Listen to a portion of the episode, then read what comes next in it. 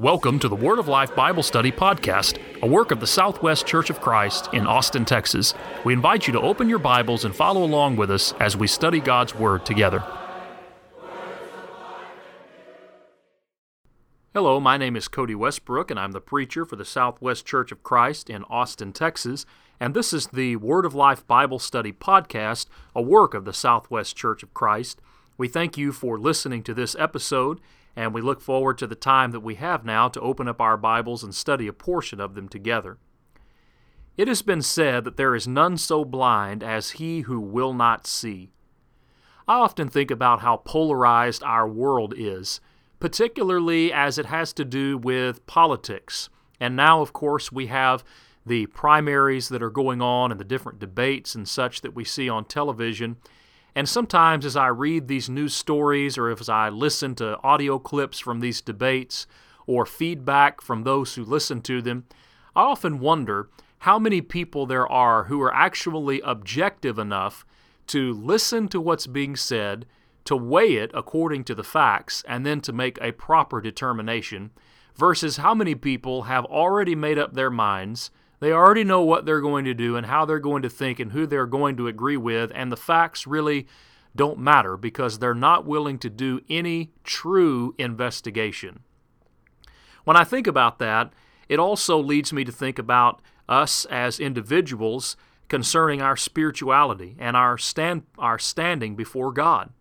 And how sometimes we tend to be blind as it pertains to our own spiritual lives and our own standing before God. Sometimes we don't want to look at ourselves for who we really are, and so we are blind to our true self, our true spiritual self. And all of that basically is intentional. I want to direct our attention this morning to uh, John chapter 9 and we won't read this entire chapter, but I do want to read some portions of it and sort of overview what's going on here. In this chapter, we read about Jesus who heals a man who was blind from birth. And after uh, this man's healing, he is approached by some of the Jews. And I want to pick up in verse, oh, number 10. And you'll notice in John chapter 9, verse 10, they asked him, How were your eyes opened? And he answered and said, A man called Jesus made clay and anointed my eyes, and said to me, Go to the pool of Siloam and wash. So I went and washed, and I received sight. And they said to him, Where is he? And he said, I do not know. So they bring him to the Pharisees in verse number 13, and then verse 14 is really the key for this whole section. Notice what verse 14 says. Now, it was a Sabbath when Jesus, when Jesus made the clay and opened his eyes. Now, there are a number of different occasions in which Jesus will have a showdown, as it were, with the Pharisees because of the Sabbath. And typically it had to do with healings on the Sabbath. And of course, we know that the law of Moses stipulated that the Sabbath day was a day of rest and there was to be no work or labor done on that day. But we also know that the Jews, over time, had developed their own traditions and their own rules about what constituted labor and work and what was acceptable and what was not acceptable to be done on the Sabbath day. And so here we have another occasion of Jesus coming into contact with the Pharisees based not on what the law of God was, but what the uh, uh, tradition and the laws of the Jews and the Pharisees were. Notice that they asked him in verse 15 um, how he received his sight, and he said, He put clay on my eyes, and I washed, and I see. Therefore, some of the Pharisees said, This man is not from God, because he does not keep the Sabbath. Others said, How can a man who is a sinner do such signs? And there was a division among them. Now, you'll notice what the issue is. This man has been healed, and so the Pharisees are saying that Jesus has sinned because he has violated the Sabbath law because he healed someone on the Sabbath. And then there are others who say, but wait a minute, how can a person who has the ability to do this also be guilty of sinning and violating the law of God and not be of God? So, in the verses that follow, there is this exchange that happens between the Pharisees and between the man who was healed. And essentially, they ask him, Well, what do you think about it? And he basically says, Well, I, I was healed. And so they seek to call his parents. And his parents come and they say, verse number 20, We know that this is our son and that he was born blind, but by what means now he sees, we do not know, or who opened his eyes, we do not know. He is of age. Ask him, he will speak for himself. Which is essentially his parents saying, We don't want anything to do with this because they could see the handwriting on the, on the wall. They knew what was going to happen. Eventually, throughout this discourse, the blind man begins to catch on to what's going on and notice what he says in verse number 30. He says, Why? This is a marvelous thing that you do. Uh, this is a marvelous thing that you do not know where he is from, yet he has opened my eyes. Now we know that God does not hear sinners, but if any man is a worshiper of God and does his will, he hears him. Since the world began, it has been unheard of that anyone opened the eyes of one who was born blind. If this man were not from God, he could do nothing. They answered and said to him, You were completely born in sins, and you are teaching us. And they cast him out. Essentially, what happens is that the man who was healed begins to see that what's really happening is they're trying to find a way to get to Jesus. That they are trying to find some reason, some means by which they can get their hands on him and rid themselves of his presence. And so he realizes that he is being used as a tool in this great plot or this great scheme, and he calls their hand on it, and so they push him aside and they're done with him. But now I want to pick up reading in verse 35 and read through the end of the chapter, and then we'll talk even about portions of chapter 10. Jesus heard that they had cast him out, and when he had found him, he said, Do you believe in the Son of God? He answered and said, Who is he, Lord, that I may believe in him? And Jesus said to him, You have both seen him. It is he who is talking with you. Then he said, Lord, I believe. And he worshipped him. And Jesus said, For judgment I have come into this world, that those who do not see may see, and that those who see may be made blind. Then some of the Pharisees who were with him heard these words and said, Are we blind also? Jesus said to them, If you were blind, you would have no sin, but now you say, We see, therefore your sin remains. Now it's obvious that the blind man, he didn't know who it was that healed him. He knew his name was Jesus, but he didn't know what he looked like, at least until afterward. Now, picking, him up, picking up in verse 35, Jesus presents himself to this man who has been healed. And he begins to talk about verse number 39 here's the reason why I have come, so that those who do not see may see, and that those who see may be made blind. Now you'll notice that the Pharisees, or at least some of them in verse 40, they're listening and they pick up the connection. They pick up on the fact that when Jesus talks about those who see being made blind, that he's talking about them. And so they ask him about it. And Jesus says, If you were blind, you would have no sin, but now you say, We see, therefore your sin remains. Now, Jesus in verse number 39 and verse number 41, when he talks about those who see being blind, he is talking about spiritually. He is talking about the fact that these Pharisees, they are so blind to their own faults, they are so blind to their own uh, heart problems and their own preconceptions that they refuse to see the truth standing right before their eyes. After all, Jesus said, I am the way and the truth and the life. John 14 and verse 6, and no one comes to the Father but by me. Truth in bodily form literally was standing right before them, and they refused to see it. And why is that? Because they were blind, because they were hard hearted, and because they absolutely refused to see the truth and to see what's right. Now, they stand in contrast with this blind man. He has physical blindness, and his desire is simply to be able to see physically. He, he, he wants to uh, he, he wants to be able to see, and he knows that sight has been restored to him. And so he doesn't have any of these uh, problems or preconceptions or whatever it may be. Jesus said, Do you believe in the Son of God? And he said, Tell me who it is so that I may. He wants to believe, he wants to obey, he wants to be a disciple, a follower of Jesus Christ. He wants to be able to examine himself and see himself for, he really, who, for who he really is. Now, interestingly enough, in the next chapter, Jesus will begin this discourse about being the good shepherd. He will say in John 10, verse 1, Most assuredly I say to you, he who does not enter the sheepfold by the door, but climbs up some other way, the same is a thief and a robber. But he who enters by the door is the shepherd of the sheep. To him the doorkeeper opens, and the sheep hear his voice, and he calls his own sheep by name, and he leads them out. And when he brings them out, uh, brings out his own sheep, he goes before them, and the sheep follow him, for they know his voice. Yet they will by no means follow a stranger, but will flee from him, for they do not know the voice of strangers.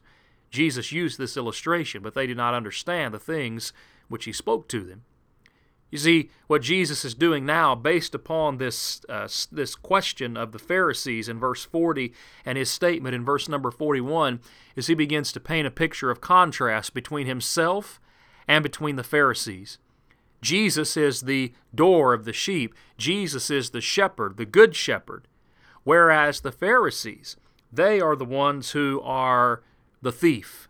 They are the ones who refuse to lead.